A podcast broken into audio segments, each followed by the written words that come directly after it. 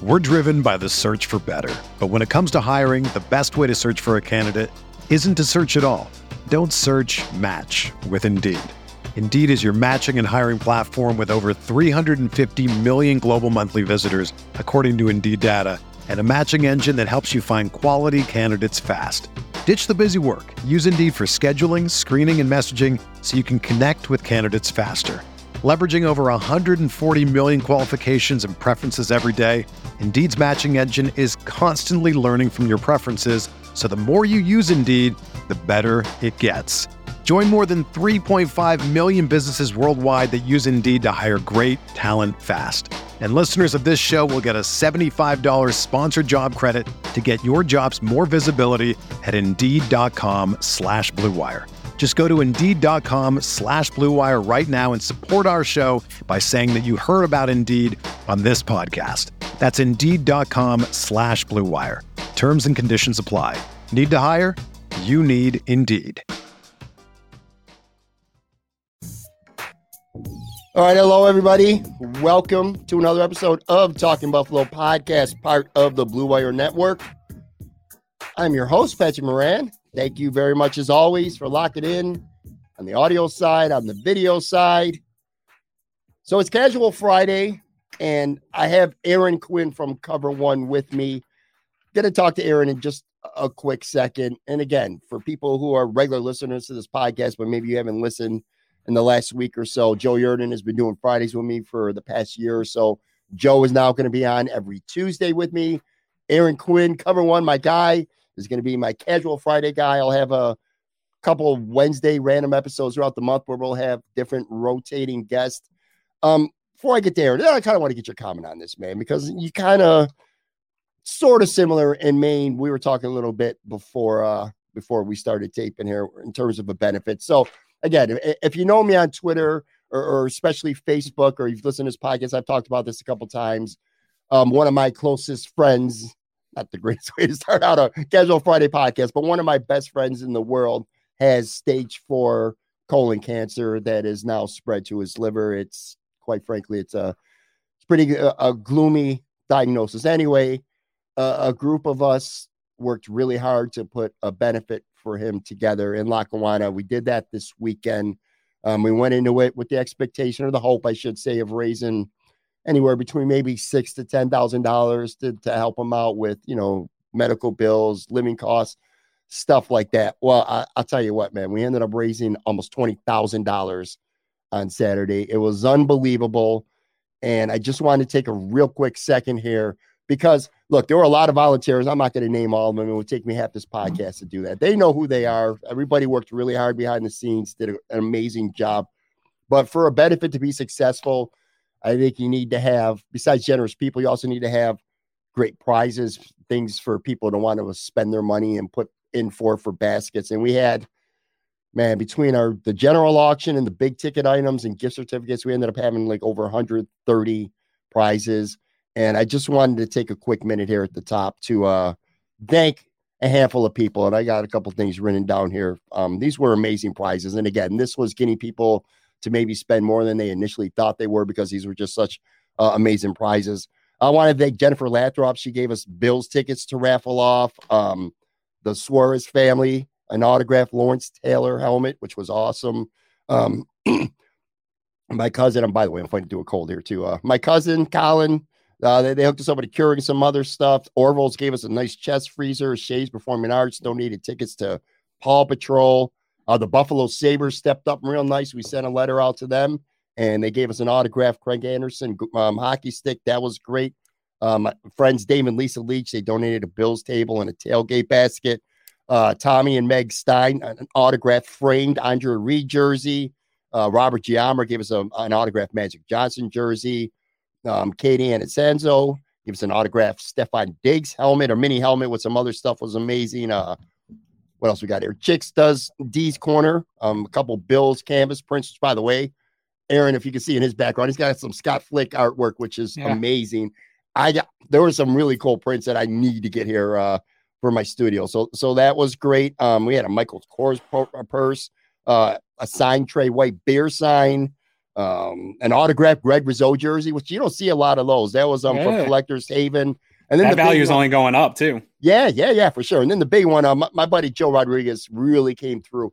Gave us an autographed signed Josh Allen jersey. And I'm telling you right now, there was literally two baskets or two paper bags. We had to get a second paper Oh, bag man. full of tickets. That thing had near five bucks a ticket. I was that gonna say, I'm thing surprised you didn't have the whole city of Buffalo. put that, in on raised, that one. that raised over a thousand dollars itself. Yeah. And then last but not least, man, I, look, Imperial Pizza, I got to throw this out there.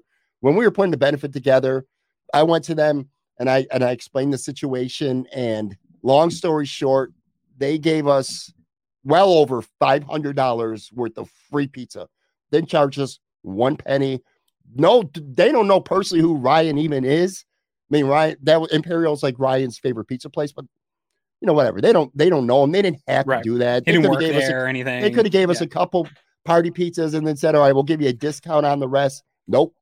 Tell us what you need, boss. That was word for word what they said. I told them, and they came through with tons of food. In fact, during the benefit, we had more people than I thought, and we were running a little bit low. Call them up within an hour. Bam, five more party awesome. pizzas. I love I love highlighting places that give back to the community because there's so many great pizza and wing places throughout Western New York. Some of them are generous, some of them not so much. I mean, this is a place that just and, and trust me, I know firsthand, man. Imperial Pizza, they just they always give back. So I just Yeah. wanted to throw that out there. I was going to uh, make the joke that they're just giving back to you so- for all the years of wings that you've purchased. They're just giving back. A, you keeping the lights on there.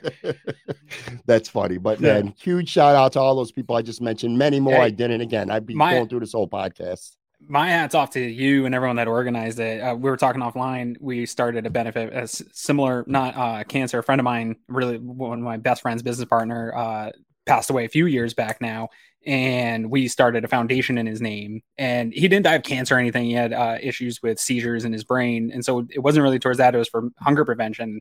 Was supposed to head this weekend. Was an event as well this weekend. Was supposed to head down there for it as a 5K and a disc golf tournament. We set all this stuff up, but the point I'm saying is organizing and whatever the event is to get a bunch of people together and get a bunch of things together is uh it really is a lift with everybody's lives and all the other stuff you have to do every single day. So kudos hats off to you and everyone else that helped organize. I'm sure that your friend uh absolutely uh, has a full heart uh Oh, here this week with with the best all part. everything that was given. Yeah. That is that that's the best part. And, and quite frankly, I did I had some tasks just like everyone else, but I mean there was a group that just they went far way above and beyond organizing.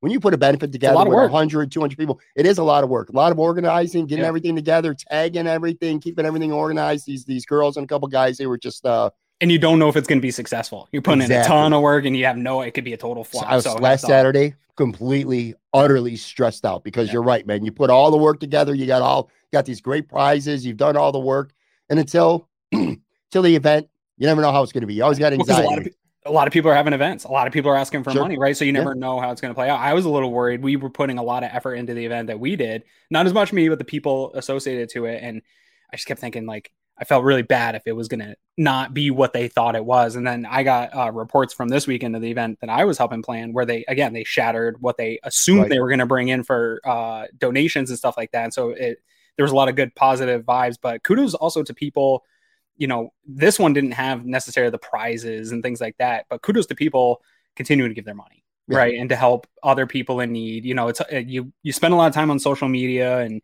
you see a lot of negatives about human interaction, so it's good to get into real life and see like, hey, there's still some some good people that can rally together and help each other out. That's a good feeling. the nickname "City of Good Neighbors" is it's really true in Buffalo. You know, it really is, man. And by the way, I definitely have great neighbors. If my neighbors listens to you, I want them to know that they they embody City of Good Neighbors. like this is talking Buffalo podcast. I have to say this from time to time. This isn't talking Bills podcast. I mean, we talk Right. Bills on most episodes, but sometimes I want to highlight this city because, yeah, man, I, I, I just stuff like this makes me so proud to be here. People are just so kind and generous. And look, there's some scumbags in the city. some Everybody's got them. Yeah. Every city in, in America has them, but Yeah. all in all, generally speaking, it's a great. I think when town. stuff hits the fan, you Yes. see the best. Like I'm not from the area, and so I don't have the ties. But like uh, a good example to me was the November November storm Mhm. years back. We didn't get hit with anything in the north towns. I had dust of snow. Yeah, I remember that. it, but everybody in the south towns was just buried, and just the stories of people coming together and helping each other out. Yeah. Just like and we were there. We were driving down to help our friends in the South Towns shovel off their roofs and stuff and trying to get into a disaster zone. So you when the things hit the fan or when people are really need it, you see the best of Buffalo for sure. For sure. And look, man, you might not have been born and raised in Buffalo. You don't get to pick where you're from, though. You're That's a it. Buffalo. You're a Buffalonian, man. You've been here long My enough. kids are here, right? I got roots now. I got exactly. You have your it. roots, so you're you're a Buffalonian There regardless of where you're born. Again, you don't get to pick where you're born, but you do get to pick where you where you have a family, where you raise a family, and stuff like that. And one last thing too, the best part to your point, the money was great and it's going to be helpful, but even more than that. So Ryan is from Buffalo, South Buffalo, born and raised, lived there his whole life until about two or three years ago. He actually moved down to Florida. Again, he, he's my wife's best friend. He's one of my best friends. He was a groomsman in my wedding, by the way. Um, and he's just he's going to be turning 45 years old, so he's still young.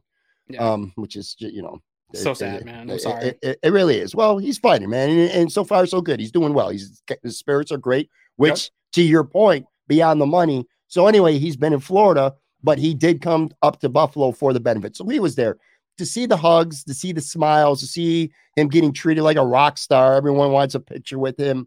Um, that was the the best part, man. I, I I can't even imagine how uplifted right now he must feel. So Mhm. Again, just the city of good neighbors. I, I had to throw that out there. One other thing too, I don't know if you can hear it in my voice or me coughing a little bit here. I'm sick. I, I do not feel well. I've taken a COVID test yesterday and uh, the day before. They both been negative. I do know a couple people that I was in contact with over the last week or so who have tested positive for COVID. So I am being mindful and careful.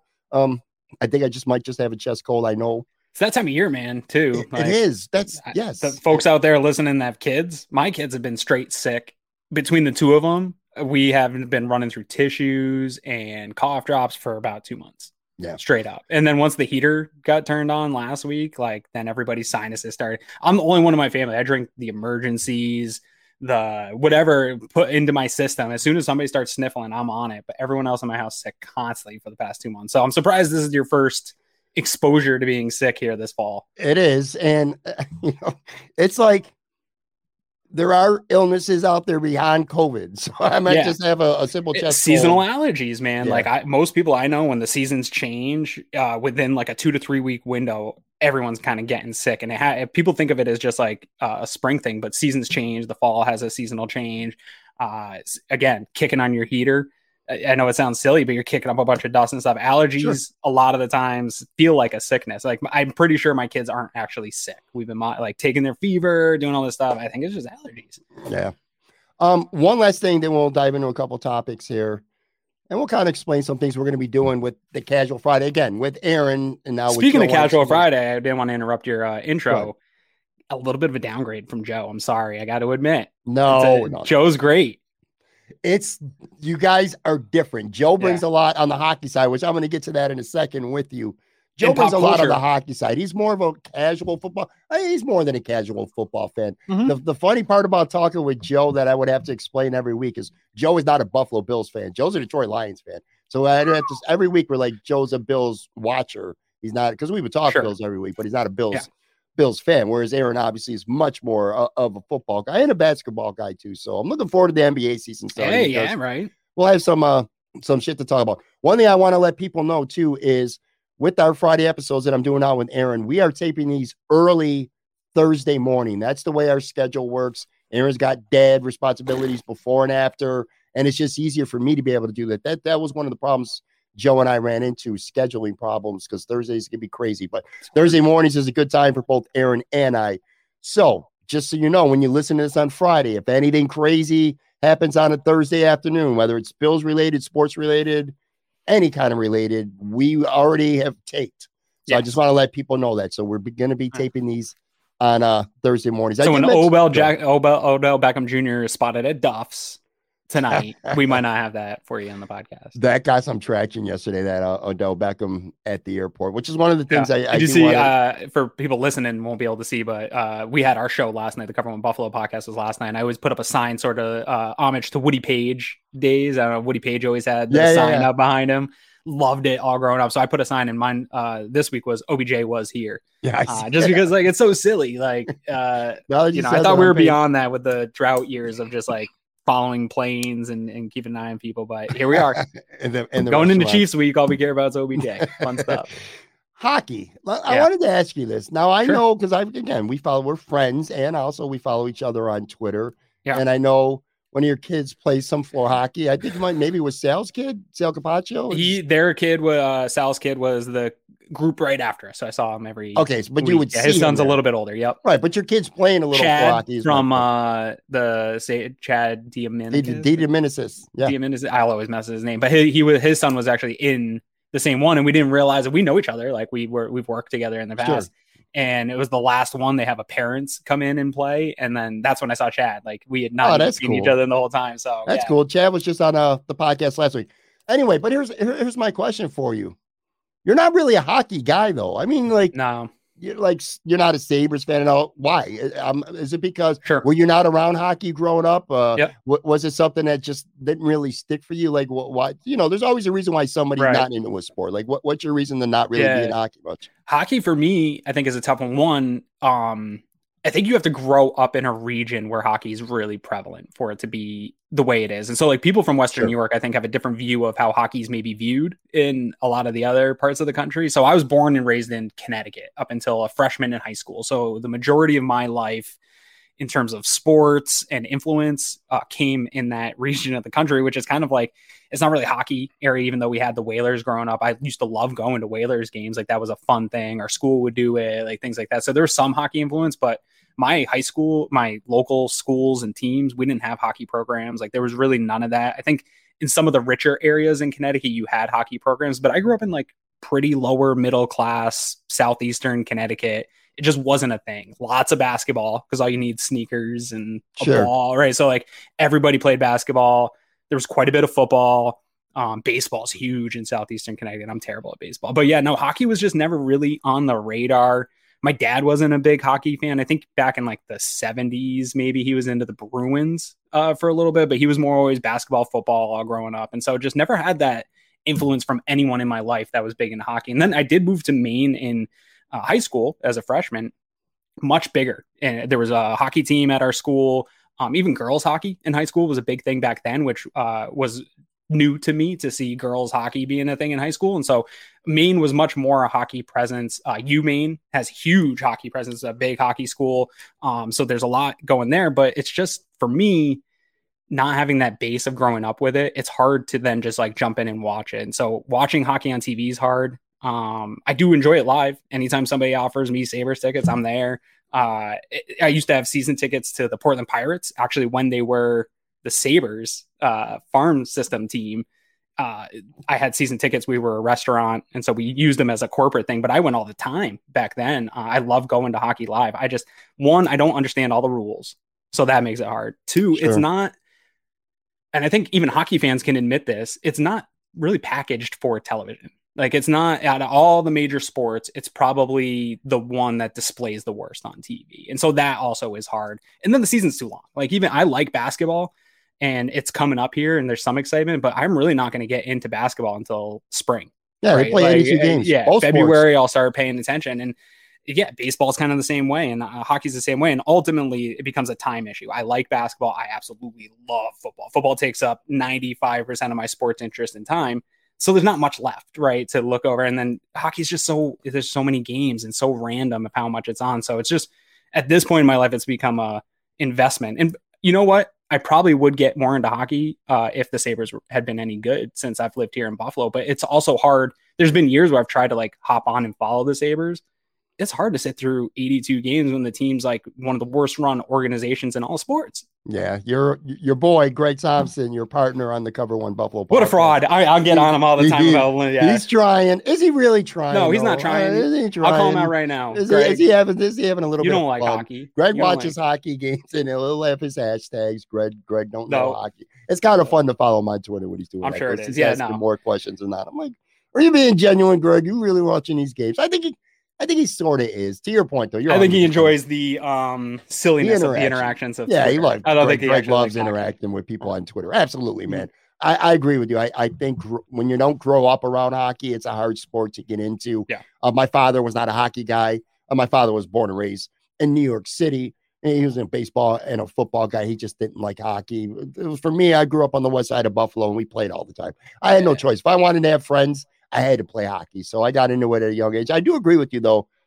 I think hockey is watching it live is very entertaining. Mhm. Watch it on TV sometimes, not so much. And The breaks like- are too long too. Like even if you watch a period and then you have a, a 20 minute, right? It's about 20 minutes in between periods. Yeah, 20 minute that- periods. Yeah, close to 20 minutes intermission. I think it might be 15. I but- can't speak for other people, man, but like if I watch a period and there's no scoring, like it's a boring period, and then you're gonna make me sit for 20 minutes in between the next one, like that's hard for me to capture the attention. I'm off on Netflix, I'm off watching YouTube. Like I can't sit and stay and wait for the game to come back. It's been hard for this market to draw new fans too, because like you said, the team's stumped now for literally a Maybe, decade. maybe the worst franchise in sports over the Uh, last it, decade. it- it would be like being in a market, uh, you know, like I said, the Bills, how they're playing right now, would be like being a fan of the Washington Commanders. You know what I mean? It's just not going to be a an exciting brand of football. yeah, without the dirtbag owner, but yeah. All right. I was just, I was just wondering. So people, so what who I will say though, the my internally in my house there is struggle because my son had asked me to sign back up for floor hockey. He likes it. I'm cool with floor hockey. We've got friends all over the neighborhood with hockey nets and they're big into hockey. And he's the same thing as you, right? Like he grow, you know, he's growing up in Buffalo and if he wants to hang out with the neighborhood kids, he's got to get a stick and learn play. it, right? Yep. and it's killing me because my wife and I do not want our son involved in hockey at all because it's just like there really doesn't appear to be like a middle ground where your kid can just like play rec hockey. All my sports growing up were like run by the town. They were seasonal, so it was basketball in the winter, baseball in the spring, summer, football in the fall, right? Nowadays, it seems like sports are all year long. It's travel teams, it's serious. You're in camps, you're all this stuff. So that's our terror. We're terrified of like him getting into hockey and then hockey consuming our lives because some of the lacrosse, hockey, some of these sports become absolutely consuming, and we don't want anything to do with that in our house. This is going to be a common theme on Casual Friday episodes because my kids You've been here before. My Yeah. kids are all grown up. Aaron's kids are young and just getting started. So that kind of makes me a little bit envious of you. I think about this sometimes, man, what I wouldn't do to be able to kind of go back and just do it all over again, just because it was some of the most fulfilling times of my life. Watching Just my to remind- kids do things, you know, being able to watch, my, like whether it was my son with sports, my daughter with dance. It was, it's just so fulfilling. But anyway, to But- point, go ahead. you don't have to deal with getting them dressed in the morning to go to school anymore. That is So, nice. so And that was hard your- this morning. and you hit the nail Mm-hmm. right on the head. Look, if you got a kid out there, you're watching, you're listening, and he likes hockey or she likes hockey, because a lot of girls are playing hockey now. Sure. Um, great, go for it. More power Let- to you. Yeah. Let me tell you this though, man. If you can avoid that shit, do it because you are 100% right. Hockey, unlike other sports, first of all, it is very expensive. You know, you, Even if you're buying used gear, like I know people are like, oh, you can get used stuff. Like you're, you're still doing it every year with kids still growing. expensive. Kids grow and their hockey gear lasts maybe a year or two at the very most if you're lucky before you got to buy new skates, new shin Yeah. guards, new shoulder pads, new new everything. Hockey is very expensive. I was paying Ice time is leagues, ice expensive. time. Playing on leagues is yeah, it's expensive. Ice time, travel is insane. Uh, ice time is insane too. A lot of these kids are playing games literally at six in the morning because that's when the they can or practicing at six in the morning because that's where they can only time they can get the ice or at a reasonable rate.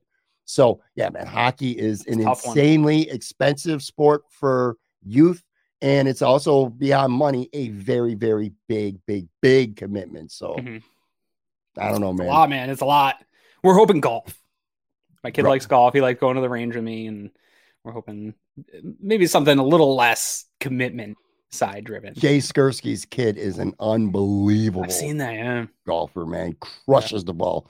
Um, anyway, so yeah, point being is this. What I was getting to is you're not gonna hear on Casual Friday much of any Sabres talk. Maybe a little bit here and there in passing, but what you will hear is, is plenty of football talk. And look, when this schedule came can out, crap on the Knicks if you want. not yet. Okay. I will soon enough, though. I will soon enough. I promise you that. Mm, coming. And, and we'll be. Aaron's a Bulls fan too, so we'll be following Yeah. along with the Bulls uh, this season. Look, when the Buffalo Bills uh, schedule comes out, I look. The first thing I did is look for the Chiefs game Sure. because you know, is it going to be prime time? When's it going to be? Well, it's this week. This is a uh, this is a big game, and beyond the revenge point, it's just a big game. Period. Because Mhm. if your goal at the end of the season, if if your goal is to get a bye, and if your goal is to have the playoffs come through Buffalo, that Yeah. means you need to get the number one seed. Yep. Right now, the Bills and the Chiefs are both four and one. I think they've kind of gotten there in different ways. The Bills have kind of run over their opponents for their five weeks, or they may not the Baltimore game, but for the most part they have. Where the Chiefs have really the second half grinded they ran over them. Yeah. the Chiefs have been grinding out close wins this year. Um, but anyway, regardless, they're both four and one right now. Yeah. And I looked up a stat. It was from Football Outsiders. If the Bills win this game on Sunday, Yeah. they have a 68% chance to end up the number one seed. If the Chiefs win the game on Sunday, that drops down to 30%. So you're talking 68 to 30. And again, Yeah. the goal is to to be the number one seed. Kind of talk about this being a big game Right. More than just the revenge game. Now the Yeah. revenge sure Well- ma- might matter a little bit, especially to fans and maybe even some media. But uh this is this is just straight up a big game. It's not another game on the schedule like some of the players are saying the right thing right now. Yeah, a couple things to unpack here. One, uh, this is not a revenge game. This is not a payback game. Uh, that none of that has anything to do with this game. And I know that's hard because it's the Chiefs and the 13 seconds happened, and this is the next time you're playing them, and so it's hard to separate those two things. But for me personally, like I'm not going to get revenge from a regular season victory here, right? Like my revenge comes from the Bills making the Super Bowl. Whether or not they see the Chiefs or not, the revenge is getting past that next phase, and the Chiefs were the thing that blocked you. Sure. Winning in the regular season doesn't change that. The Bills won in the regular season last year against the Chiefs, right? Like, yeah, and so that ultimately didn't necessarily mean anything. To your point, it's a big game because of this what's at stake, right? And Sean McDermott constantly is talking about control our controllables, right? We can only control the things that we can control. Well, you want the one seed. You we, they talk about all the time like uh, playoff caliber. You just have to get to the playoffs. You have to win your division, and they know they want to win the one seed. Like those are the ultimate goals. And so, in order to control the controllables to get to your goals, it's winning this game, and that's why it's the biggest game on the schedule for the year. I wasn't sure if the Chiefs would be the other team with the Bills or not, uh, just from the hype of the what people are talking about with the AFC West. It seems like that sort of settled in, and the Broncos are no good, and the Chargers are kind of struggling to find themselves, and Chiefs are still the cream of the crop in that conf- in that division and in the conference with the Bills. And so, yeah, this to the Football Outsider stats, like uh, a victory here goes a long way. It does not guarantee the one seed. We got a lot of football left, and that's Sure. probably my biggest issue with the way the league scheduled this one.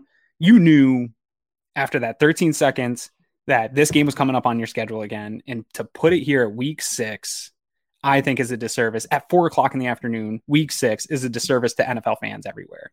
We constantly have to sit through subpar quarterback play, bad teams on primetime games.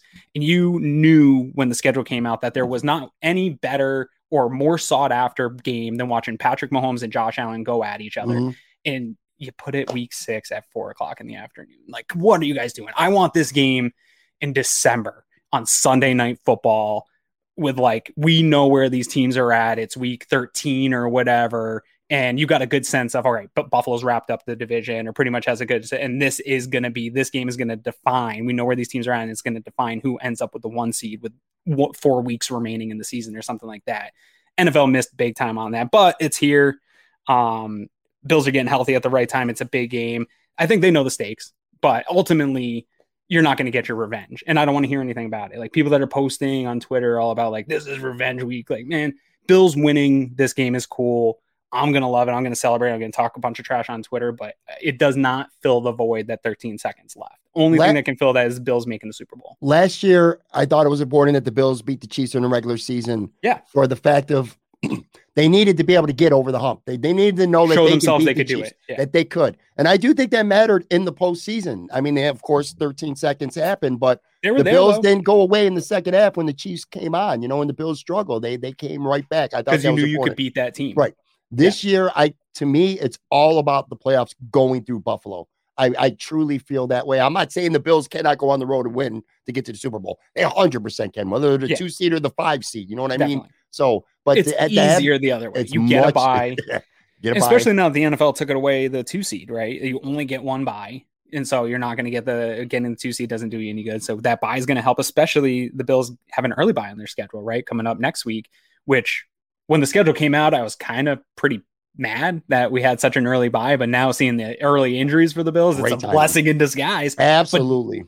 And there's some scheduling things where you get a little bit of a rest advantage uh, going forward this season, but ultimately now you're going through and playing what uh, 11 weeks straight without a bye. So getting that uh, first round bye could be huge. We've seen early in the season how injuries just de- decimated parts of this roster. You have 11 weeks left against some bad teams.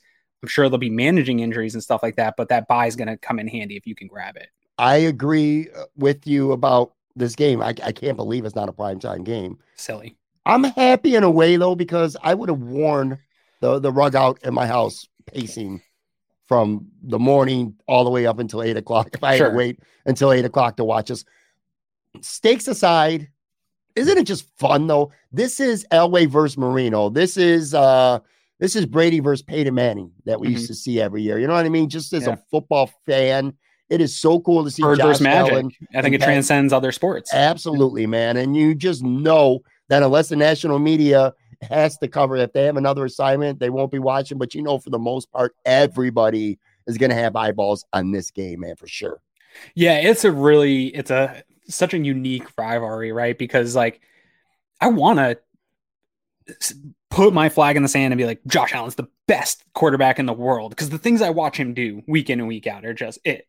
I was sitting on my couch and there was a Commanders fan watching the game with us, and he, he has no interest, like no loyalty to the Bills or anything like that. And even was kind of a Josh Allen hater a couple years ago, and he was just sitting there and repetitively being like, "This guy's a god! Like, what is he mm-hmm. doing?" Like other fans are just like, "This is incredible." And so I want my guy to be the best. But then I flip on Patrick Mahomes on a uh, Sunday night football, and the dude is just matching him every single week with just absolute incredible play. And so it culminates in these great games that we've seen them play over the last four years uh, against each other and some, maybe the best football ever uh, in that playoff game. And now you're going to get uh, another run at it. And I think you're going to see this if everything goes right. This deck, this rivalry might go on for the next decade. And what a blessing to sports fans because I do think too a little bit their play is ruining the game maybe for other people. I know for me, I go turn on a lot of these other games and watch quarterbacks barely be able to throw throws that these guys do with ease, it makes it hard to then go back and sit and watch. So this is a real treat to NFL fans to get to watch the two of these guys in their primes going head to head in a big game that matters. Like uh, outside, if you're not a fan of any team, I feel like your eyeballs are definitely still on this game. And this is like one of those ones where people become fans of Kansas City or Buffalo because they're watching in Brazil and Josh Allen just decimates a team like that. These are the types of games where you get international fans that have no ties to your regions and stuff like that. That's how I'm, big it is. I'm glad you said that because I I think that from time to time. I watch the Saints. I watch Winston and Kirk Cousins play against each other. I'm like, oh, that's cute. You know, that's a nice little passer yeah. or whatever. It's kind of like, yeah, you almost get um, we're spoiled right now getting to watch Josh Allen. They make it look week. easy. Some really difficult things just look we take it for granted now. Yeah, yeah, yeah, yeah. We do for sure. My favorite catchphrase on this podcast, I've said it over and over, and I'll say it again now. When it comes to Mahomes, Josh Allen, if if I'm Buffalo, I'm, there's not a player on this earth I'm trading for Josh Allen. Yeah. If I'm a Kansas City Chiefs guy, there's not a player on the earth I'm trading for Patrick Mahomes. Yeah. They really are side by side the two best uh, players in this game. I, I want to take a real quick break, come back on the other side, and uh, plenty more Bills talk, and then we're gonna debut a new segment that we're going to be doing every Friday. So be right back.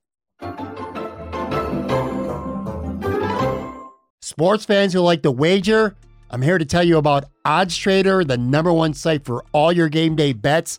If you're looking for a one stop space on these interwebs to compare odds live up to the minute, look no further than Odds Trader. Why is Odds Trader so valuable to you?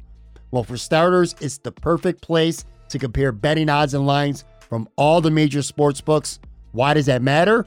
Well, it matters because if you're liking a team, you want to throw down some cash on them, you're getting your choice of what's getting you the best odds, the best lines. It's a chance to find the highest payouts if you're betting on the underdogs, or whether you're profiting the most if you're going with the favorites. Odds Trader also allows you to compare all the different sign up codes and promos from the sports books so that you can get the best deal out there for you. If that's not enough, Odds Trader, the app, also gives you player stats, key game stats, injury reports, projected game day weather, which, by the way, that could be a huge thing to know in certain situations. Odds Trader also has a betting tracker so that you keep records of all your games that you have wagers on and all your betting activity. Simply put, Odds Trader gives you quite literally everything you need to make the most informed bets humanly possible.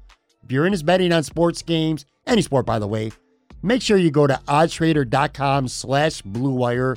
Again, that's oddstrader.com slash bluewire.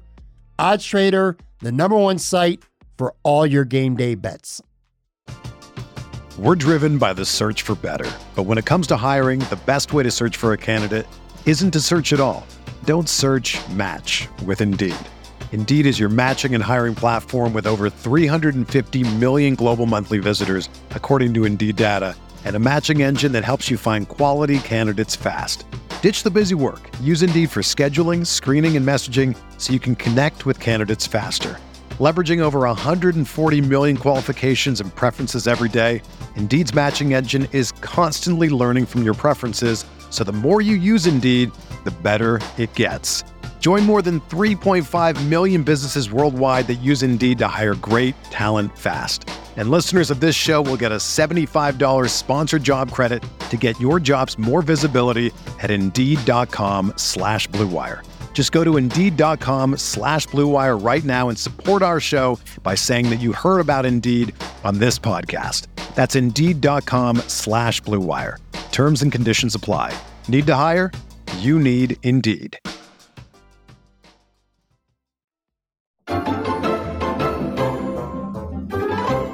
All right, I'm back with Aaron Quinn from Cover One. By the way, if you happen to be watching this on YouTube, make sure you subscribe, hit the like button, all that other stuff. I have an updated photo in the graphic of Aaron too. He made me put an updated one in. I, I used every time I've had you on the show, I have an old ass photo of you. You're like, that's enough of that shit, man. so, yeah, man, you gotta anyway. update me. I keep getting better with age, so you know I'm aging well. What going into this game? If you have, I mean, I'm sure you have a couple concerns because they're playing a very good football team, but like you mm-hmm. look at this team right now, yeah. beyond injuries, which again, we're taping this Thursday morning, so the Bills haven't even practiced, so we don't know what that situation is looking like. I will say this though, better than last week so far. Better, way better than last week for sure. I don't know how the the questionable players. I'm sure they're going to be listed as questionable. The guys who are being limited right now, I bet my life Jordan Poyer will be playing. I can't speak yeah. for Tremaine Edmonds. It's too early to know how he's going to be, but I think you could count on Jordan Poyer playing. I think he could have played last week too if he absolutely had to. Just wanted to throw that out there. That's what I heard anyway. What's your biggest concern going into this game right now? Like, what about the Bills or the Chiefs do, or that when it comes to the Bills roster right now? What what's the most concerning to you? For this matchup, I, th- I mean, Mahomes is the biggest concern, right? Like, I hate to be a cop out, but even if things aren't going well for the Chiefs, him being on that other side of the field just allows them to come back in any game. Like they can come back at any point in the game because of Patrick Mahomes and his ability to just get them downfield. I think maybe my biggest concern in this particular matchup, I think the Bills are a much better team actually in this game. And I, am very confident about this one. Weirdly, I, I, think I would have more anxiety going into this game, but uh, I look at well, it. Well, it is way, only like, Thursday though. Yeah, it is Thursday. Check with check with me on Saturday morning and Sunday morning. Um, no, I look at it, man. Like my years might be off here. What that 20 to the COVID season when they got to the um, 2020 season when they got to the AFC Championship game, I think the Chiefs were a much better team yeah. than the Bills that year, and it showed. And then I think the next year, right last year, I think the Bills evened it out. They beat them in the regular season. They hung with them, and it was just that weird 13 second debacle that was the difference in that game. But the Bills were there step for step, and I think ultimately, I think any football fan or anybody that covers the league will say that they were right there, even with the Chiefs for the year. And now I think in 2021 here, 20, or 2022 here, uh, the Bills are, have taken the step to be ahead of them, the Chiefs, in terms of I think the Chiefs got worse a little bit. Their offensive line's better, but ultimately I think their team has gotten worse over the last two to three years. I think the Bills have gotten better. I think the depth of the Bills is suffocating to most teams in the NFL. And I think we're going to see that again here this weekend that the depth is just too much, that there's too much star power. There's too much, not star power, just the guys, your Taron Johnsons, your, you know, Damar Hamlin stepping in and playing well, your Tim Settle type guys. That's just everywhere you look, there's more depth on the Bills than on the Chiefs. And I think that ultimately will come out in the wash. But the one thing the Chiefs do this year that seems a bit of a different feel from teams in the past is this offense feels a lot more patient.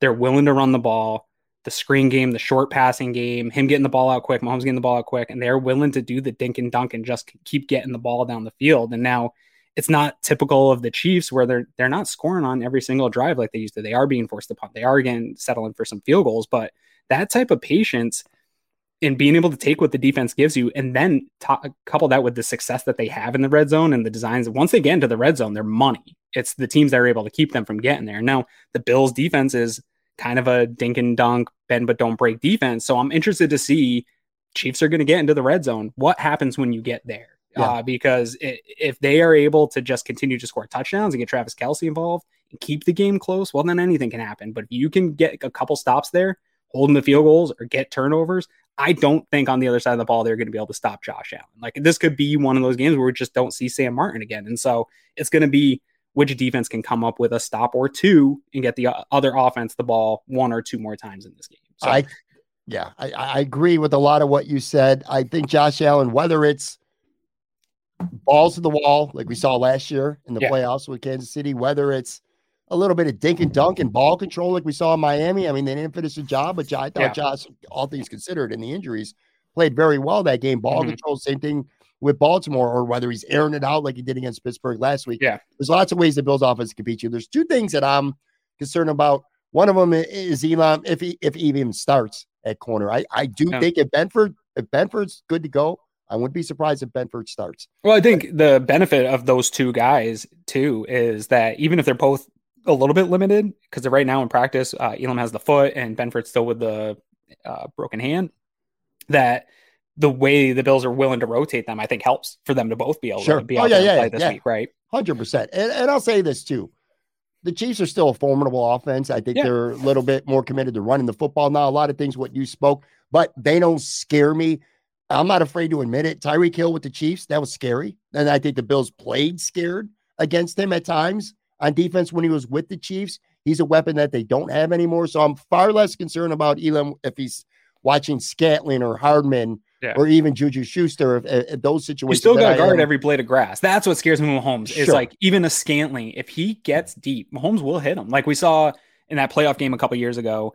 Uh, Ra- the Ravens game actually, and uh, Bills got beat deep, deep a couple times, and they just couldn't connect on those plays. Yeah. And like, if you let one of those guys leak out, Mahomes is going to hit him for sure. a deep ball. So you still have to eh, be very disciplined and oh, guard yeah. every blade of grass. That's what makes Patrick Mahomes and Josh Allen so difficult. Is you really like the Steelers last weekend? They weren't guarding every blade of grass. That's why you saw Gabe Davis get over the top. Like you got to really. They can do things other QBs can't. They can put the ball up 55, 60 air yards. So you got to guard that too. With Elam, and let, us just assume he's going to play. We don't know about Benford right now, and we know Tre White is practicing, but he's not playing yet.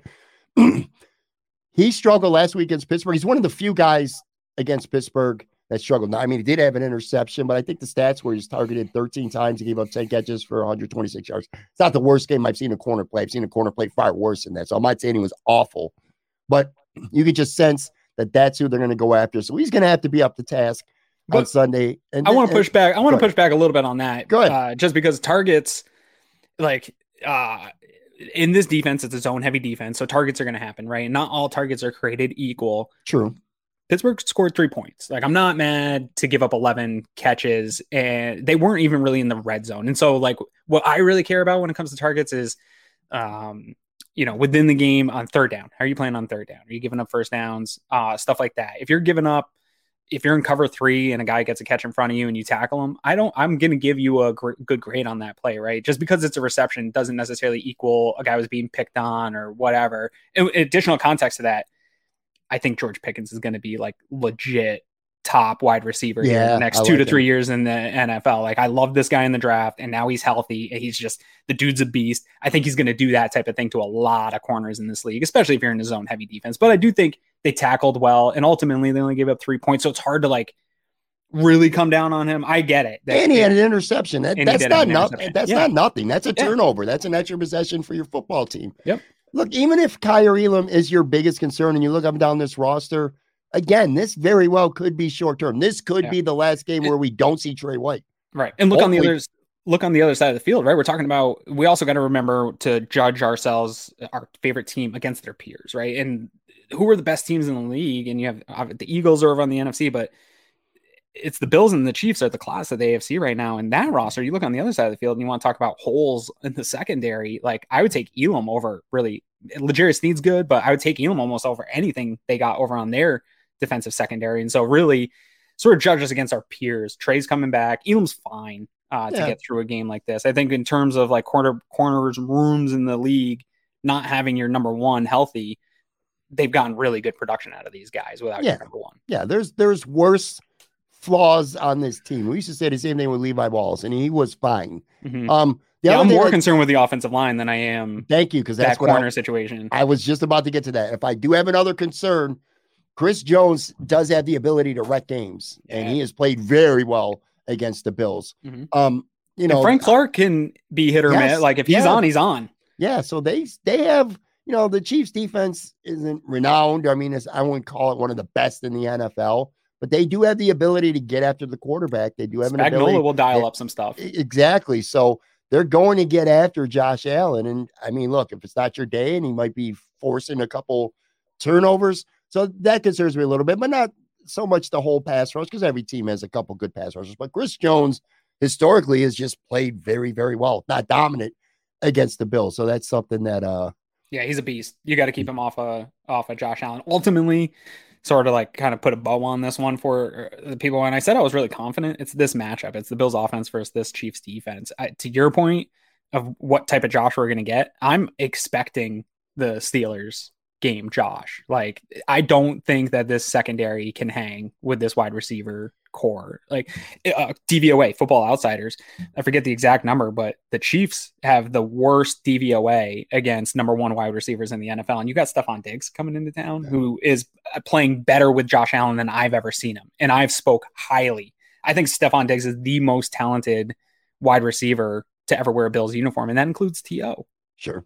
Like agree. I, I just think he's more well rounded than anyone we've seen come through, and he's playing his best football with Josh Allen right now. And you're going up against a defense that can't stop number ones. And then what Gabe Davis just did a week ago, coming back fully healthy, and now you're going to get McKenzie back with Shakir uh, starting to show a little bit, and maybe Dawson Knox is coming back. That's just too much. That's too much. They're not going to be able to stop that bleeding. I don't think. Maybe I sound like a total Homer fan, man, but I just can't see it. I I have an expectation that I think Josh might come out a little bit too hyped. I think it might take him a series or two to kind of calm down. I wouldn't be Maybe, surprised. I remember when Brett Favre used to play because I was a big Brett Favre fan when he was playing. I'm not a big Brett Favre fan today. No, not. But anyway, I liked watching him play. And I would Yeah. remember because I was a Packers fan beyond besides the Bills. He would come out too hyped and he would be throwing the ball really hard on short passes. He'd be throwing them really high. So I, it might take a series or two for Josh to kind of settle in. But once he does, yeah, I agree. I think he's going to be. Although I will say, like the last two years, the most interesting thing to me in the league, and I you heard an interview. I urge people to go listen to it. It was I'm gonna drop his name. Uh, it's the dude that everybody goes to for arm mechanics. He used to be a pitcher. Brady worked with him.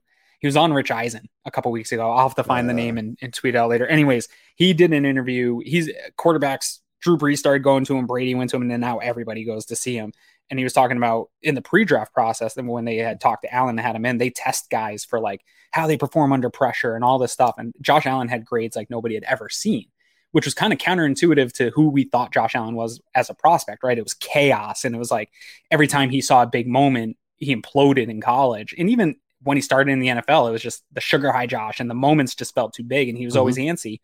Over the last two years, statistically, like nobody's better on third and long than Josh Right. Allen. Nobody's better in close games than Josh Allen. Like uh, when the pressure is at its most, Josh Allen performs at his best. Look at that Kansas City game in the playoffs. Like, yes, the team lost that game, but Josh Allen played absolutely flawless, perfect football. And so, what I will say, I agree with you that I get a little nervous pregame that he gets super worked up, but this being the biggest game and knowing what they did last year and that taste in, in Josh's mouth, I think he's going to come out and just light the world on fire. Like when when the pressure's at its most and his back's against the wall, I feel like he does perform at his best.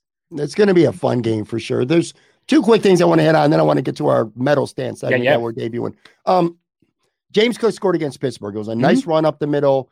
Um, was that just a simple anomaly in a blowout, or do you think that might be the first step in the Bills? Ken Dorsey, more specifically, starting to show more confidence in him because at this point it's been a little James Cook here and there, and if he makes one mistake, you don't see him again for the rest of the game. You think it's time, maybe starting this Sunday, where you start to see more James Cook, even if he happens to make a mistake, if he drops a ball, or even if God forbid he fumbles, Um, or we're not there yet. I don't know. It's tough for me, right? Because it's just, the sample size is just so small, and there still is more negative than good. Like that was a great run. Um, it really showed off his skill set of that ability to just accelerate. Right, he plants his foot and just accelerates. And the guy actually had a decent line. He just outran the angle of the defender. So you see that he presents something that nobody else in that backfield does. So I understand why they would want to go to a more. This necessarily is not a Ken Dorsey uh, call, right? He talks about it in the press conferences every week that the running backs coach really kind of divvies up those carries and how it's going to go in the game. And so it's really going to lean on where he sees James Cook. My fear for Cook or my concern with Cook is when he's in the game, it's sort of a tell at this point that either he's getting the ball, but or that he's going to be out, you know, as a receiver. But him in pass protection isn't something I don't think the Bills trust. I think again, the big concern for him is if Singletary gets hurt, I don't think the Bills feel like they can rely on James Cook to be the number one back or the guy that's taking the primary amount of snaps. And so that's why Zach Moss is going to continue to have a spot on the game day active roster, in my opinion. And I also think it's why they'll continue to get him involved in the game in case he has to come in at any point and be the primary back. I just don't think they'll turn it over to Cook quite yet. I think it will be something that takes some time. Look at Kansas City with Skyy Moore. I think everybody thought, you know, with the receiving core sort of not what it used to be that Skyy Moore would come in and just those immediate highlights that he had in college would just transfer to the Kansas City offense. Sometimes this stuff takes time. I do think Cook will continue to expand his role as the season goes on. I've always said that, but I think we'll see more December, January. As they get into the playoffs, I think you'll start to see that role become more his as they gain trust in him. But that single run in garbage time, I don't think did enough for me to say, like, okay, now he's solidly running back too. Do you think there's any fire with the smoke that the Bills could be in the market to trade for either Barkley or McCaffrey? Um, I, I've I just don't. I don't buy it, man. Barkley's probably short of single, short of Singletary getting hurt. If Singletary yeah. were to get hurt, which the way this team season has went with the Bills, I wouldn't even be shocked at this point. But if Singletary suffered, like say, he went out Sunday or the week after, or against Green Bay, and maybe he suffered a significant injury, maybe they make a, a play for running backs. You don't trust Zach Moss as your one, but short of that, do you see that happen? Yeah, if there's an injury for sure, would probably push it. I don't think that Brandon Beane is going to like overpay for to bring in a running back. And I also think that internally the Bills know a little bit of the struggles with what's going on in the run game are driven by the offensive line and the sure. lack of, of physicality up front and getting that going together. So I don't know that they're panicking about that yet either. I think Aaron Kromer is a new coach. They're doing some new things along the offensive line. They got new pieces. There's been some things that look good about what they're doing. And so I think they're going to give that some time to sort of gel itself out. Let's remember, you know, go back historically and look at the issues that pop up early in seasons for the Bills and sort of how they fix them as the season goes on. And almost typically, always the thing that is kind of nagging at them early in the year, they are able to address. It was the run game for years, right? Like teams that could run would just come in and run the ball down the Bills' face. Well, there was a couple seasons ago where they sort of clamped it up as the year went on. Tight ends was the same thing, right? It was always, oh, we got to face tight ends. What are they going to do? Well, eventually they kind of clamped that up too. And so I think this team just continues to evolve in that way. Yeah, I agree. I would say this. No chance with Barkley. I think Brian Daboll and the Giants being four and one kills that. that yeah, that's off the table at this that's point. Off the table. McCaffrey, I don't buy it. I still think it's more media and fan creation. But I will say, man, that would be nice. He, he's a lot. He's a he's a much better James Cook. You know what I mean? A guy. Yeah, and I think the injury concerns are overstated. Sure, too, yeah. and the cost isn't that bad. I just don't know that. I think the Panthers aren't going to do it for like they're not going to give to us any favors, right? No, no, and no. they're looking to rebuild this entire organization, and that's probably their key piece they can get the most for uh, at this point. So I think they're going to try to milk the value if there is any there, and I don't. Brandon Beane's not going to overpay that. I don't. I don't think so either. Because again, the Bills got a lot of big contracts coming up, and the way and we got to pay OBJ. Your team is through the draft. You know, you got to develop yeah. guys like Shakir and James Cook. One last thing, you mentioned Odell Beckham Jr. I wanted to read a quote from you. I don't even know if you read this yet. Um, Tim Graham from the Athletic. There was an article, and there were a bunch of suitors, a bunch of teams, and, yes. and their thoughts on Correct. on yeah, Odell coming. Yeah. Um. All right. Well, I'm going to read it for people quick. I won't read the whole thing, but um, because it was kind of long. But this is what Tim Graham wrote in the Athletic on Wednesday night. He said, "I'm told the Bills don't have an iron in this fire." Most of the Beckham the Buffalo smoke has been manufactured to this point, with his reconstructed knee not rehabbed enough to consider. It's uncertain if Beckham will be ready to play full go steps by December. The Bills also have restricted uh, cap space. He went on to say Buffalo's down a couple of receivers with Crowder sidelined by a broken ankle, Kumerow with a high ankle sprain. Uh, McKenzie missed Sunday's game or recovering from concussion. By the way, he is playing on Sunday. That said, the Bills have proven to be deep. Rookie Khalil Shakir scored his first NFL touchdown Sunday. Isaiah Hodgins signed from the practice squad, got involved early, saying his first pass in the second quarter, 26 yard gain. Beckham will be explored, but it appears a lot will need to fall in place and injury issues to intensify for the Bills to commit. Sounds pretty right to me. It's fun to think about it, but that's kind of what I think too. Do you agree? Or no? I don't know. I don't know. It's a tough one for me. I also don't think that people are going to be like open. And I know Tim's great and he's got great sources and all this stuff. I don't know what his source was, but I also kind of believe Von too. And we've heard Von talking about it and Brandon Beane addressed uh, OBJ and not saying that he was interested or had an offer on the table, but like they're, I do believe that they're interested. He, Brandon Beane has talked about always being interested in adding talented players. And if you look out at what's available on the street, free agency, like OBJ is probably the most talented player out there available to add to a team. And so sure. I think he's on their radar. He knows Von Miller wants him. I think he knows Steph Diggs wants it. Like you go look on Instagram and all the guys talking about bringing him in. There is some smoke here. And whether it's been official, Brandon Beane having conversations with Odell's agent and actual offers, that probably hasn't happened yet. I, I'm assuming that hasn't happened yet. But I do think pro scouting department has a timeline on when they expect Odell Beckham to be healthy, and I think that he is a part of the priority list of uh, NFL free agents to bring in in case something happens. And even if it's something doesn't happen at some point, if he's healthy and you have the ability to add him to go into the playoffs, what happens when you get into the playoffs if Gabe Davis gets hurt? What yeah. happens when you go into the playoffs if Steph Diggs, Steph Diggs tore his oblique in 2020 and played in a playoff game? Like fantastic, but he was limited. And we've seen teams, the the Bucs last year, have Chris Godwin hurt, and you can't find dudes. And when you're in the playoffs, like you're not just bringing some guy in in the playoffs to to be part of your team. So I do think, I still think it's more likely than not if OBJ plays this year.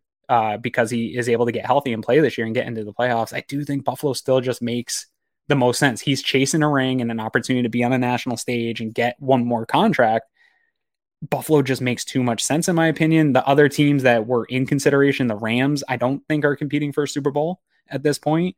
Uh, I'm trying to think who else was in consideration. There in that article, he talked about the Bears. He's not going to the Bears. No, to Baltimore, Baltimore, yeah, Baltimore was one of them. Maybe, but I, wide receivers have not been happy there. I couldn't see Odell necessarily loving that situation. Greg brought, brought up a great point. Like maybe if one of the other contenders has a serious injury before the Bills sure. are able to sign him, like Tampa. Like, yeah, although I don't know if they're legit contenders or not right now. Um, I don't think the Eagles are in play here. I'm like trying to think of the top teams in the league that would be in play. And to me, when I look at those, the Bills still make the most sense ultimately, in my opinion. I look, the offense is still good even without Gabe Davis, but we saw a compromised offense when against Baltimore and Miami to an extent where Gabe Davis was way less than 100%. Yeah. And then we saw a difference left and I, lesser I like opponent. Shakir, but he's not, he's not Odell Beckham Jr. No, no, no, you know he's not. I mean? Neither like, is Isaiah McKenzie. So right, right. yeah, man, I, he was the Super Bowl MVP until right. he got hurt. like he was about to single handedly win that game for them. So yeah, this guy's a different talent if he comes back healthy. One of the things we're going to do to wrap up our, our weekly uh, casual Friday with Aaron Quinn here is I've invented a little game. It's going to be called the Medal Stand, and we're going to take a bunch of topics, well, three each week, and they'll range from sports to, to pop culture.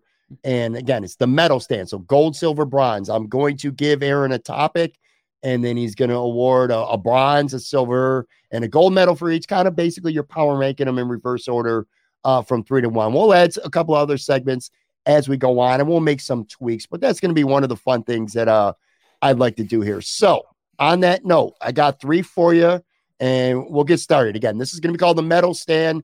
The first topic is you can add one former Buffalo Bills cornerback to this current 2022 roster. Your three candidates are Antoine Winfield, Nate Clements, and Terrence McGee. So you can take these guys and you can put them on today's roster. Power rank them, start with the bronze and work your yeah. way up to the gold. Yeah, first of all, how dare you disrespect Stephon Gilmore like that? But well, we can talk about these guys. Uh, for me, we're we're going three to one. Terrence McGee's number three, and I I don't know that like huh? He's getting the bronze. I don't know how much pushback I'll get on that. Like I think that's pretty solid pushback. And then the other these other two, I think you can sort of have a debate. But for me, uh silver would be Antoine Winfield. I loved his style of play. I think it's I think he could fit right into this defense.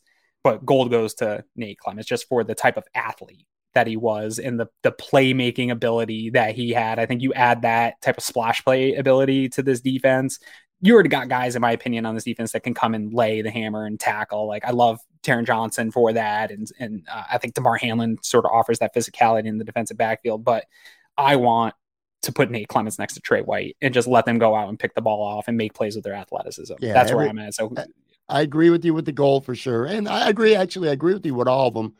I would say though, I would consider Terrence McGee for the silver a little bit more if and it maybe it doesn't mean much to you, but he was an elite returner too. So sure. you got you got Clements could do some return stuff for you. Yeah, that's yeah. true. That's true. Well, McGee was one. He's one of the best returners the Bills have ever had. So yeah, yeah. There's your kick and punt returner as well as uh your starting corner. But all in all, I agree. Nate Clements gets the ball in his hands, and yeah, you know, it could be uh. Could but the right answer, Stephon Gilmore, is gold. All right. Well, he's not a choice. I don't like Stephon Gilmore. Come Which, on. by the way, as we're doing this, and again, we're going to tweak these as the week goes on. Maybe going forward, I'll give you the topic and I'll give it to you ahead of time. So Aaron's going to have homework to do every week on top of all his other responsibilities. And I won't give you the choices. Like you could have named your own bronze, silver, and gold. But anyway, that's the way we're doing it this week. So he goes Nate with the gold, Antoine with the silver, and Terrence McGee with the bronze. Uh, two more here. Next category, we're going to do 90s male R&B groups, and I know mm. you're a big R&B. This is my favorite guy, genre. By the way, yeah. we're gonna. By the way, there'll be plenty of R&B stuff going on with this uh, Casual Friday podcast. But anyway, the choices are Boyz II Men, Jodeci, and Dru Hill. Yeah, this one's pretty easy for me, uh, Pat. That you made this one really easy. I, I, think you already got it in order here. So I'm going Dru Hill with bronze, Jodeci with silver, and Boyz II Men with gold. Boyz II Men's the standard in male vocal groups of the 90s, in my opinion. I think they really uh, New Edition sort of brought that different kind of view of the male vocal band of the 90s uh, kind of bringing back that motown style of putting five dudes together and having to make r&b songs and then Boyz II Men brought it to a whole nother level and in terms of talent much more talented in my opinion than uh, a New Edition or even a jodeci or Dru Hill top to bottom and the sound that they created at the time in the 1990s did, did more people fall in love to Boyz II Men's albums than any other album at the at the time. Like they they were tops of the charts. The skate. I was a kid in the '90s. The skate rank couples dances was all Boyz II Men. That's who was doing it. I saw a documentary where groups like Backstreet Boys and NSYNC were talking about the inspiration that Boyz II Men actually was to them. To them, yeah. I I don't. Well, I actually do disagree with you quickly here. Yeah, Dru Hill. Dru Hill's the bronze, but but I'm not just gonna throw. I love Dru away. Hill. Yeah. I love Dru Hill, man. Yes. I love. I think Dru they're more Hill. on the. Uh, I think Dru Hill belongs in the conversation probably with Jagged Edge and 112. Sure, sure, maybe. Boyz II Men is more popular, no question. But for me personally, man, this is where we're gonna have our first. of What ultimately will become a lot of disagreements through the weeks here. I actually would have Jodeci with the gold. I, I Jodeci was my favorite male R and B group. I thought they had the best actual R and B music. I think Boyz II Men had the more commercial, successful yeah. music. But uh, anyway, for me, I, I think Jodeci's has a better album. Yeah. Two. I don't know that they have the sustained success of Boyz II Men, and even though Boyz II Men sort of fell off in the like after kind of the mid 90s like they still had some success in the late 90s they still had some good albums beyond that where K-Ci and JoJo sort of went off and did their own thing i think if you maybe if you add the body of work K-Ci and JoJo had to Jodeci, then I think that's ultimately trumps it because K-Ci and JoJo in those early 2000s essentially was still kind of that Jodeci sound and was just blanketed in the airways with great songs. So they probably had more long term success when they split off on their own. But I still, Boyz II Men still out there doing their thing. Yeah, they are. Real quick, I'm going to uh, penalize Boyz II Men ever so slightly because I've seen them in concert before, and as great as they are on record, as good as they are in the studio, I thought they were absolutely horrible. When did you see them though? Yeah, it was quite a while ago, but it okay. was it wasn't recent, so it was a okay. while ago too. Okay, so I know where you were going. All right, All right. All right last category here, uh, Rocky movies, and again, I only listed three as a choice, so I know okay. some people were like, "Where's Rocky One or Where's Rocky Five? Well, they're not in here. Um, the three choices are Rocky Two, Rocky Three, Rocky Four. Yeah. Uh, first of all, I think most of the Rocky movies are pretty dumb. I do. I think they're not great written. I think most of them are poorly acted. Aaron. Not fantastic acted. I think they're low budget movies as well. I mean, I get it. They're fun. Rocky One's fun. And I used to love when it would come on TV on whatever USA network as a kid. Like they're fun movies. I get it. But ultimately, like the storylines are just ridiculous. Like some of these storylines that they come up with in these Rocky movies are absolutely absurd. The dialogue is terrible in most of these these films, but I get why people like them, right? Uh, in ranking these ones, I actually think you picked some of the worst Rocky movies to talk about, but um, I will say I think so. Four is well, so we'll go backwards. Uh, I think my order is three, two, four. Four. So bronze is three, silver's two, and four is gold.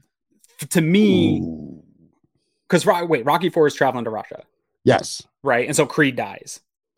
Creed dies in four. In that yes. one, that's honestly one of the toughest scenes I remember as a kid. Like really, a movie like feeling impact when Apollo Creed dies. Like I was upset as a kid. And so I think like having that and then like the scenes of getting ready in Russia, like that was a badass movie. All the lights and the fighting and stuff like it it was probably one the of the soundtrack was elite. Rocky elite 4. soundtrack. I feel like for Rocky 4 they finally got like a well-produced movie together. Mm-hmm. Rocky 1 was like low budget, terribly sure. produced and like and it won an Oscar. It's crazy. I agree with you though. Yeah. Yeah, and 4 I feel like they finally got the production figured out. And I think it was ultimately maybe the I don't even know if it's the best of the whole series, but it's definitely the best in this rating, in my opinion. And then what two was the uh where he wins rematch. The, he wins the rematch against. He Creed. wins the rematch against Creed. Not That's a, lot of action. Not a lot, of storytelling. Not not not much on the action side. We still had Apollo Creed, and I think it was more of a realistic, like boxing story. Sure. Right. Like the champ, what was it? The fight got canceled, or no, that was the first one. Fight got mm. canceled. The first one. You you had this sort of rivalry building. Yeah. It's like more typical of what you would see in the boxing world, sure. where the right three just felt pretty over the top having Mr. T. see, this is where this I disagree with you. And this is why these are Mr. T doesn't belong in any movie. These are going to be fun. I would, and this is going to be unpopular. Purist Rocky fans are going to hate on both of us. I would have Rocky 2 as the bronze as well. I would have Rocky 4 as the silver. You said a lot of the reasons why. And again, that soundtrack was just amazing. I loved Rocky 3, though. This is where I disagree with you. To me, that gets the gold. You want to talk about someone dying? Mickey dies. To this day, if we were doing a watch along on YouTube right now, you'd see tears in my eyes when Mickey uh, ultimately dies. You have uh, Clubber Lang, a new character. You have Apollo and Rocky coming together, which is over the top. You are right. I'm not saying you're wrong about that. Um, him going to California to train, the, the beach scene where uh, Adrian's got to inspire Rocky because he's down and out. Uh, I got Rocky as getting the gold, man. But. Uh, and so one other take on this Mm-hmm. I think Creed might be my favorite Rocky movie. Really, it's pretty good. I I, I like think it a lot. No, three and four are still my two in in, in that order. Creed's all right. I like Creed a lot. I think it was finally Stallone actually having some acting. all right, guys, that's going to do it for this casual Friday. This was fun, and by the way, I look forward to doing more of these. Like I said, we're gonna we're gonna talk Bills every week, but we're gonna talk about some Buffalo stuff, some pop culture stuff, and we'll have some fun segments like this as well. Again, that's every Friday. Make sure you follow Aaron on Twitter at Aaron Quinn 716. Make sure you check out the Cover One Buffalo podcast. They're on live after Bills games, and they also have a preview show during the season as well. I'll put a link to that in the show notes. Again, this is going to be different. You and Greg, you got your, you guys got that chemistry, and you guys are great at talking football. We'll do a little bit of that, but this is going to be different as well. So you won't get bored with Aaron, whether it's Cover One Buffalo or whether it's on this podcast. Thanks, brother, for doing this, man. I appreciate, appreciate you. Appreciate you, man. All right. Talk to you guys next week. Whether you're a world class athlete or a podcaster like me, we all understand the importance of mental and physical well being and proper recovery for top notch performance. That's why I'm excited that Unifyd Healing is sponsoring podcasts on the Blue Wire Network. Unifyd Healing is a new and super innovative global network of wellness centers powered by Energy Enhancement System, or EE System. If you haven't heard of the EE System yet, then you'll want to listen up. This technology promotes wellness, deep relaxation, purification, and rejuvenation. Wherever you are across the globe, access to a center is easy and affordable.